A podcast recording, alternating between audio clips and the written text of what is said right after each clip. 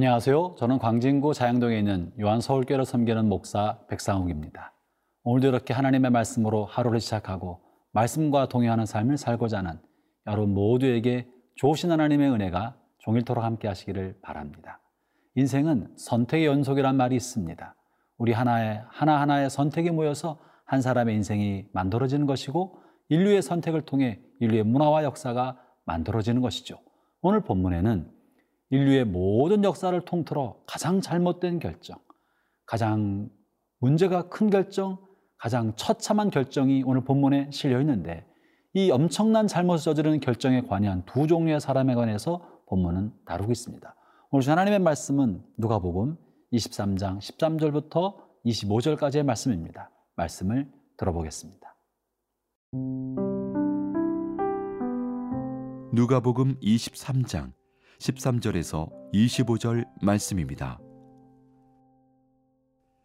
빌라도가 대제사장들과 관리들과 백성을 불러 모으고 이르되 너희가 이 사람이 백성을 미혹하는 자라 하여 내게 끌고 왔도다 보라 내가 너희 앞에서 신문하였으되 너희가 고발하는 일에 대하여 이 사람에게서 죄를 찾지 못하였고 헤롯이 또한 그렇게 하여 그를 우리에게 도로 보내었도다. 보라, 그가 행한 일에는 죽일 일이 없느니라. 그러므로 때려서 놓겠노라. 무리가 일제히 소리질러 이르되 이 사람을 없이 하고 바라바를 우리에게 놓아 주소서 하니 이 바라바는 성중에서 일어난 밀란과 살인으로 말미암아 옥에 갇힌 자러라. 빌라도는 예수를 놓고자 하여 다시 그들에게 말하되 그들은 소리질러 이르되 그를 십자가에 못 박게 하소서 십자가에 못 박게 하소서 하는지라. 빌라도가 세 번째 말하되 이 사람이 무슨 악한 일을 하였느냐? 나는 그에게서 죽일 죄를 찾지 못하였나니 때려서 놓으리라 하니. 그들이 큰 소리로 재촉하여 십자가에 못 박기를 구하니 그들의 소리가 이긴지라 이에 빌라도가 그들이 구하는 대로 하기를 언도하고 그들이 요구하는 자 곧 밀란과 살인으로 말미암아 옥에 갇힌 자를 놓아주고 예수는 넘겨주어 그들의 뜻대로 하게 하니라. 오늘 본문은 예수님의 십자가형 언도에 관한 이야기를 다루고 있죠. 다시 말하면 예수님의 재판 과정을 다루고 있는데 예수님의 재판 과정을 통해서 예수님에게 십자가형을 내리게 된 십자가형을 내리도록 하고 관련된 한 부류의 사람과 십자가형을 내린 한 사람에 관한 이야기가 본문에 실려 있습니다. 예수님의 십자가형이라는 엄청난 인류의 범죄와 잘못이 우리 인류의 가장 큰 잘못 중에 하나 아니겠습니까? 여기에 관련된 첫 번째 한 부류의 사람들은 무리들로 속칭된 사람들입니다. 본문 13절을 읽어보죠. 빌라도가 제상들과 관리들과 백성들을 불러 모으고 빌라도가 이런 사람들을 불러 모으고 지금 재판을 진행하고 있는 것입니다. 그들이 뭐라고 말하는가? 18절을 읽어보죠. 무리가 일제히 소리질러 이르되 이 사람을 없이 하고 바라발 우리에게 놓아 주소서 하면서 무리들은 예수님을 어, 예수님에게 사형을 언도해 달라고 요청하고 있고 더 나아가서 십자가형을 언도해 달라고 요청합니다. 23절을 어, 읽어보겠습니다. 그들이 큰 소리로 재촉하여 십자가에 못 박기를 구하니 그들의 소리가 이긴지라. 도대체 어떻게 된 일입니까? 많은 무리들은 예수님께서 예루살렘 성 입성하실 때 호산나 찬송을 하면서 예수님을 메시아요 왕으로 환호했던 사람들이 아닙니까? 그런데 왜 일주일 만에 이들은 돌연히 바뀌어서 예수님을 십자가형에 처해달라고 요청하고 있습니까? 소리 지르고 있습니까? 도대체 무엇이 문제였습니까? 이들에게는 뒤에서 관여하는 사람들의 책동과 선동이 있었기 때문에 그러한 것입니다. 그들이 누구입니까? 바로 대제상이고 관리들이며 여론을 만들고 언론을 조성, 조성 했던 선동꾼들이 있었기 때문에 그러했던 것입니다. 사랑 형제자매 여러분, 우리가 본문을 통해 이해해야 할 중요한 사실 중에 하나는 우리가 스스로 생각하는 힘이 없으면 다른 사람이 만들어 놓은 프레임에 갇혀서 우리가 세상을 잘못 보고 편협하게 좁은 시각으로 보게 된다는 것입니다. 이 무리들은 불과 얼마 전까지만 해도 예수님을 향하여 메시아여 다윗의 자손이라고 여겼습니다. 그러나 제상들이 만들어 놓은 프레임에 갇히게 되었는데 그 프레임이 무엇인고 하니 14절에 있습니다. 이르되 너희가 이 사람이 백성을 미혹하는 자라 하여 내게 끌고 왔다. 백성을 미혹하는 자라고 제사장들이 한 말입니다. 제사장들은 생각하기를 로마 제국에 의해서 지금 유대가 어느 정도 자치적 역량을 가지고 유대 민족이 이끌어가고 있는데 만약에 사람들이 모이고 군중들이 모여 밀란이라도 일어나면 그러면 로마 제국이 이 밀란을 어, 다스리면서 지금까지 주었던 자치적 역량까지도 빼앗아갈 것에 대한 두려움을 가지고 있었습니다. 백성을 미혹하는 자라고 말하는 것은 제상의 무리요 공회, 공회원 사 그들이 생각이었던 거예요. 그들의 자치적 역량이 박탈당한 것을 두려워해서 백성들이 모이는 것을 두려워하고 그래서 예수님을 백성을 미혹하여 밀란을 일으키는 자로 포장하고 프레임을 씌운 것입니다. 형제자매 여러분, 사람들이 만들어 놓은 생각에 갇히지 않으려면 스스로 생각하는 힘을 가져야 합니다. 사람들, 특별히 정치하는 사람들이 정치적인 목적을 위하여 프레임을 만들고 사람들을 네 편과 내 편, 피아를 구분하게 만듭니다. 이 정치하는 사람들에 만들어진 이 프레임으로 국민들이 편이 갈아지게 되는 것입니다. 편 가르기가 되고 네 편, 내 편이 되면 극단적으로 사람들, 사람들을 옳고 그름으로 몰아서 중간지대나 통합과 화합을 하지 못하게 만듭니다. 흑백 논리가 되는 것입니다. 흑백 논리 안에 사로잡히면 죽기까지 싸우는 상대방을 적으로 규정하고 도저히 용납할 수 없는 사람처럼 여기게 만듭니다. 이렇게 흑백 논리에 사로잡히면 내 편이 이기기 위하여 작은 악을 간과합니다. 무시하게 만듭니다. 올바른 분별력을 잃어버리게 만드는 것이죠. 지금 백성들도 예수님을 어, 십자가에 못 박고 죽이게 하는 것이 민족에 대해 민족을 이롭게 하는 길이라고 생각하게 되었기 때문에 예수님을 죽이기 위해서는 작은 악도 받아들일 수 있다. 작은 악은 간과할 수 있다고 여긴 것입니다. 그래서 밀란을 일으켰던 바라바를 놓아주라, 놓아주도록 요청합니다. 바라바는 어떤 사람입니까? 19절에 보면 이 바라바는 성중에서 일어난 밀란과 살인으로 말미암아 옥에 갇힌 자다. 살인했던 사람을 놓아달라는 어리석음을 하게 된 것이죠. 이것은 스스로 생각의 힘을 갖추지, 갖추지 못하기 때문에 그러한 것입니다.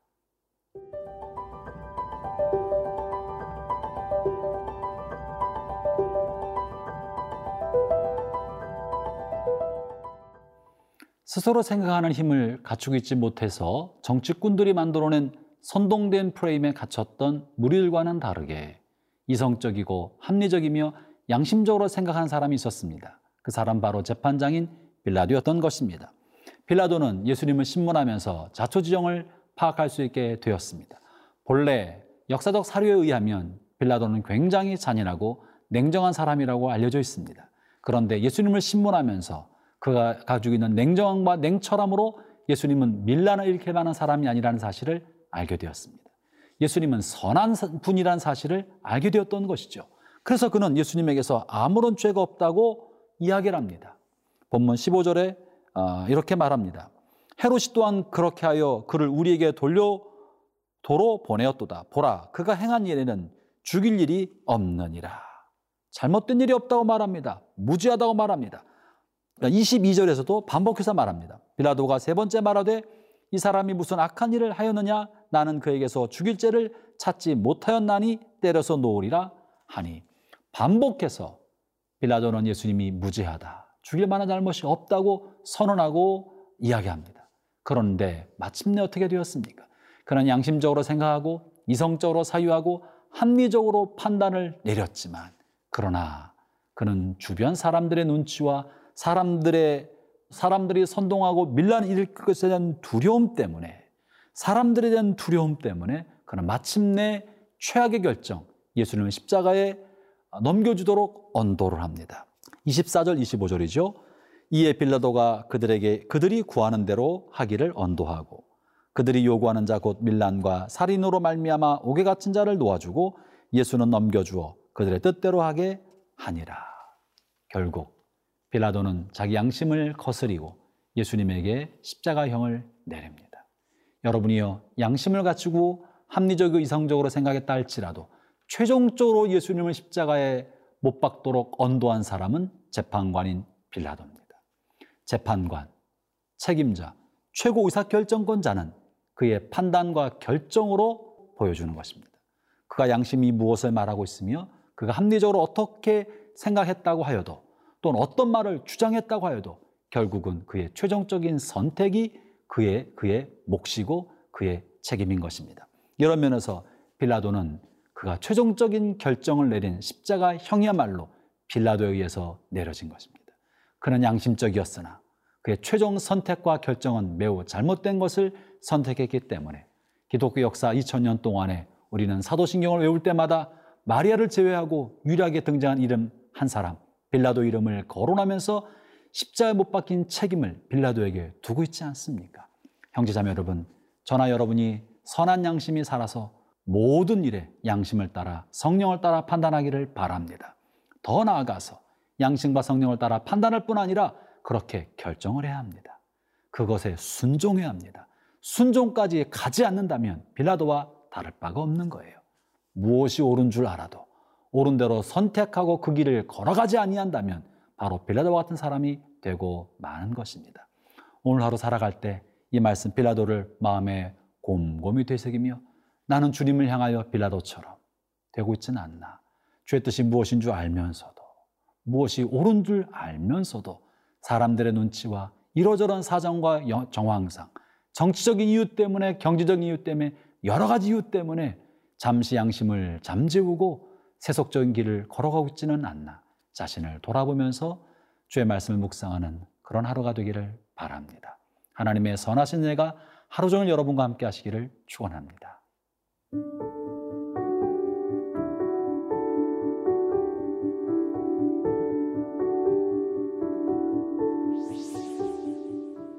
하나님 아버지, 우리에게 말씀을 주시고 그 말씀을 깨달을 수 있도록 은혜를 주셔서 감사합니다. 우리가 주의 말씀대로 발걸음을 내어드릴 때 선하신 하나님의 도우심을 날마다 경험하며 주님과 동행하는 삶을 살게 하여 주옵소서. 예수님 이름으로 기도합니다. 아멘.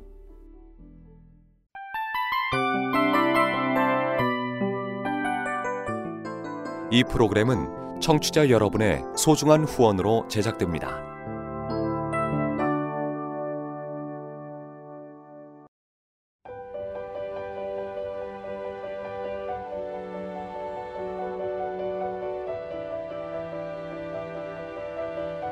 세상에는 수많은 교회들이 있지만 더 깊이 있는 말씀 강해를 찾기 위해 크기로만 교회를 선정하지 않습니다. 보다 좋은 영적 콘텐츠를 더 많이 나누기 위해 방송비를 받지 않습니다. 1년 365일 복음만 전하고 싶어서 우리는 광고를 하지 않습니다. 온누리의 복음을 땅끝까지 CGN TV와 함께 땅끝 성교사가 되주세요